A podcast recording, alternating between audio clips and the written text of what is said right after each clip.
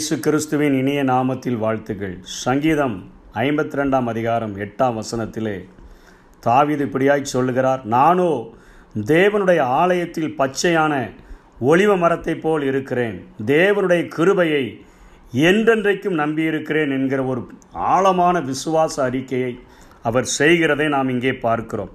இம்மரம் பல ஆண்டுகள் வளர்ந்த பின்பு வெட்டப்பட்டாலும் அதனுடைய வேரிலிருந்து திரும்பவும் துளிர்விட்டு கொண்டே இருக்கும். தேவன்பால் நம்பிக்கை கொண்டுள்ளோர் எந்த நிலையிலும் வாழ்வை இழக்க மாட்டார்கள் என்பதற்கு ஒலிவ மரத்தை அடையாளமாக சொல்லி இங்கே தாவீது ஒரு ஆழமான விசுவாச அறிக்கையை செய்கிறதை பார்க்கிறோம்.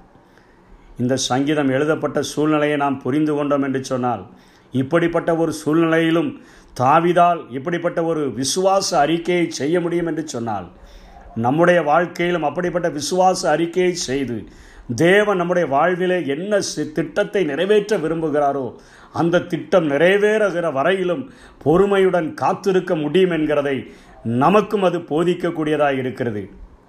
இந்த சங்கீதத்தினுடைய முன்னுரையிலே தோவேக்கு ஏதோமியனாகிய தோவேக்கு என்கிறவன் என்கிற அந்த ஒரு தலைப்பிலே இந்த காரியம் சொல்லப்பட்டிருக்கிறது.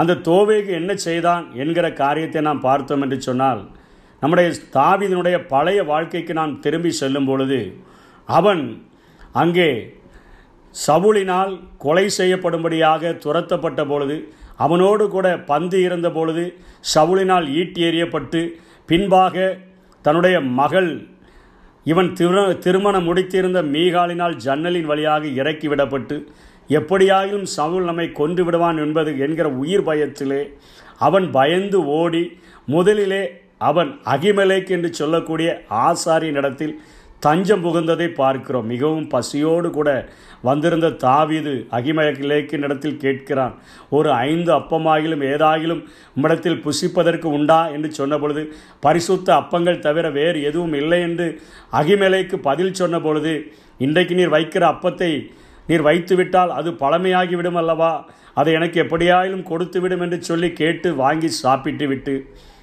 அகிமலேக்கு பயந்து போய் அவனிடத்தில் கேட்கிறான், நீர் தனியாக வந்திருக்கிறீரே, ராஜாவின் மருமகன் ஆயிற்றே, போர் சேவகர்களும் உனக்கு உதவியாய் வரவில்லையே என்று சொன்ன பொழுது, இவன் ராஜா என்னை ரகசியமான ஒரு காரியத்திற்காய் அனுப்பியிருக்கிறார், நான் சேவகர்களை இன்னொரு பக்கமாக வர சொல்லியிருக்கிறேன் என்று சொல்லிவிட்டு, நீர் எனக்கு எதாகிலும் பட்டயமாகிலும் ஏதாகிலும் ஈட்டியாகிலும் இருந்தால் கொடும் என்று சொன்ன பொழுது, நீர் ஏலே பள்ளத்தாக்கிலே அங்கே கோலியாத்தை கொன்று போட்டீரே, அவனிடத்தில் இருந்த பட்டயமாகிய அந்த ஒரே ஒரு பட்டயம் மாத்திரம் என்னிடத்தில் இருக்கிறது என்று சொன்ன உடனே தாவீது, அதை மிஞ்சின வேற ஒரு ஆயுதம் எனக்கு தேவையில்லை, அதை கொடுமென்று வாங்கி கொண்டு சென்ற பொழுது தோவேக்கு அந்த இடத்திலே இருந்தவனாக அகிமலேக்கின் இடத்தில் தாவீது வந்து சென்றதை அறிந்தவனாக அங்கே பார்க்கிறோம். அதற்கு பின்பாக தாவீதுடைய பிரச்சனை, அவருடைய அப்பா அம்மா அவர்களை தேடி அதற்கு முன்பாக ஆகிஸ் ராஜாவின் இடத்தில் ஓடுகிறான். அங்கே அவர்கள் ஊழியக்காரர்கள் எல்லாரும் சபுல் கொண்டது 1000, தாவீது கொண்டது 10000 என்று பாடினது இவனை குறித்தல்லவா என்று சொன்ன உடனே இவனுக்கு மீண்டும் உயிர் பயம். ஐயோ, காத் ராஜாவாகி ஆகிஸுக்கு தெரிந்தால் என்னை கொண்டு போட்டு விடுவானே என்று சொல்லி அங்கே பைத்தியக்காரனைப் போல தன்னை நாடகமாடி தப்பித்து கொள்ளுகிறதை பார்க்கிறோம். தன்னுடைய நுரை வாயிலே தள்ளவிட்டு தாடியின் வழியாக வடிய விட்டு கொண்டிருந்து கொண்டு கதவை கீறி கொண்டிருக்கிறது போல பித்தம் பிடித்தவனைப் போல நடித்தபடியினால் ஆகிஸ் அங்கிருந்து அவனை துரத்தி விடுகிறான்.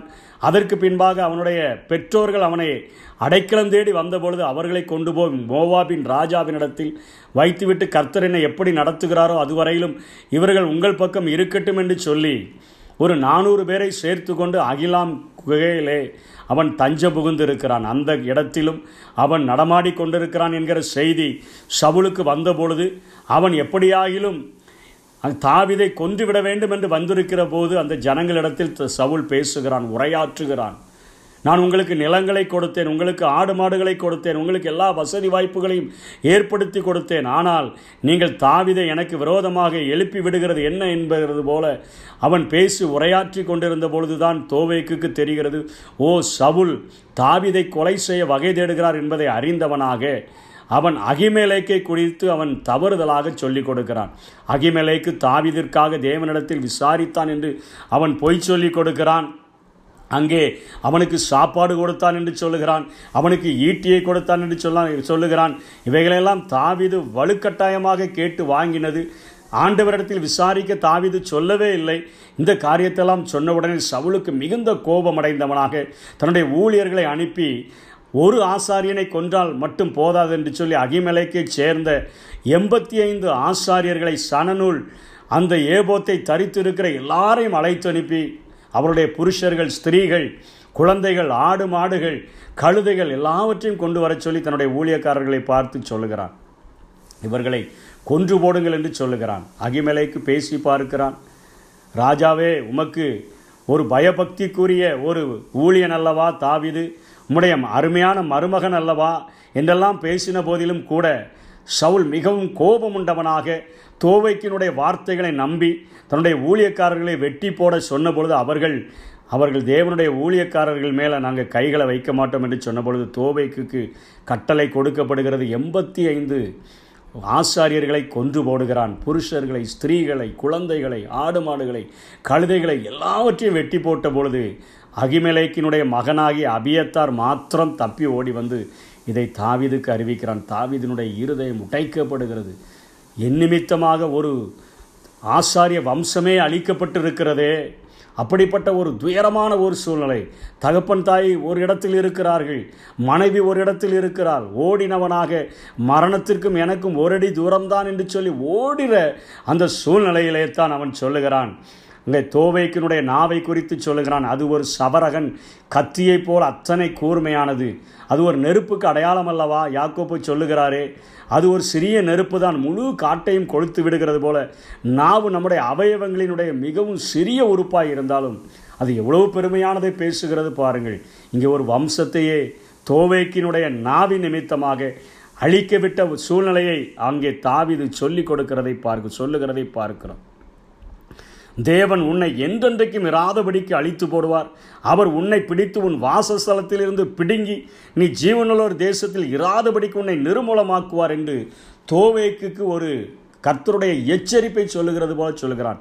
வாசஸ்தலத்திலிருந்து உன்னை பிடுங்கி என்பது இந்த உலகத்தினுடைய வாழ்விலிருந்து உன்னை அழிக்கிறவர் மாத்திரமல்ல, ஜீவனுள்ளோர் தேசத்திலே பரலோக வாழ்க்கையும் நித்திய வாழ்க்கையும் அவர் உனக்கு தரமாட்டார் என்கிற ஒரு ஆழமான ஒரு எச்சரிப்பை கூறிவிட்டு தான் இந்த வார்த்தையை சொல்லுகிறார். நானோ என்னுடைய வாழ்க்கையில் எவ்வளோ பிரச்சனைகள் வரலாம், என் மேலே தேவனுடைய திட்டம் இருக்கிறது, என் மேலே தேவனுடைய அபிஷேகம் இருக்கிறது, என் மேலே ஒரு தேவனுடைய அழைப்பு இருக்கிறது, என் மேலே தேவன் ஒரு மகா பெரிய நோக்கத்தை வைத்திருக்கிறார், அதை அழிப்பதற்கு இப்படிப்பட்ட எத்தனை சூழ்நிலைகள் வந்தாலும், சவுல் எனக்கு விரோதமாக எழும்பினாலும், ஆகீஸுக்கு பயந்து நான் ஓடினாலும், நான் அங்கே என்னுடைய தகப்பன்மார்களை மோவாபிய ராஜாக்களின் இடத்திலே அடைக்கலம் புகுவதற்கு நான் கொடுத்திருந்தாலும், தோவைக்கை போன்ற ஆட்கள் பொய்யான வார்த்தைகளை சொல்லி எனக்கு விரோதமான காரியங்களை நடப்பித்தாலும், நான் தேவனுடைய ஆலயத்தில் இருக்கிற பச்சையான ஒலிவ மரத்தை போல இருப்பேன்.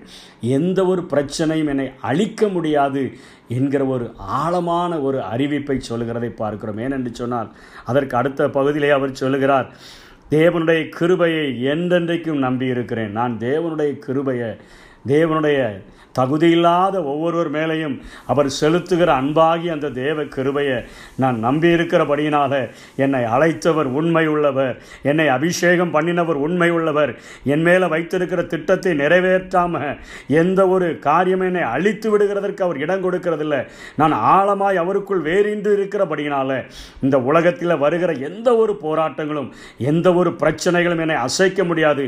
நானோ தேவனுடைய வீட்டிலே பச்சையான ஒலிவ மரத்தை போல இருப்பேன் என்று சொல்லி ஒரு ஆழமான விசுவாச அறிக்கையை சொல்கிறார். நம்முடைய வாழ்க்கையிலும் உலக பிரகாரமான வாழ்க்கையிலும் ஊழிய பாதைகளிலும் நம்முடைய முயற்சிகளிலும் இப்படி நாலா பக்கங்களிலும் எதிர்ப்புகள் வந்தாலும் நாம் நமக்கு சொல்ல வேண்டிய ஒரு காரியம், நானோ தேவனுடைய வீட்டிலே பச்சையான ஒலிவ மரத்தை போல நான் இருக்கிறேன் என்று சொல்லி கர்த்தருக்குள் நாம் திடப்படுத்தி கொண்டு அவருடைய கிருபைக்காக காத்திருப்போம் என்று சொன்னால், நம்மை குறித்த தேவனுடைய அழைப்பு திட்டங்கள் நம்மில் நிறைவேறாமல் அவர் நம்மை அழிப்பதில்லை.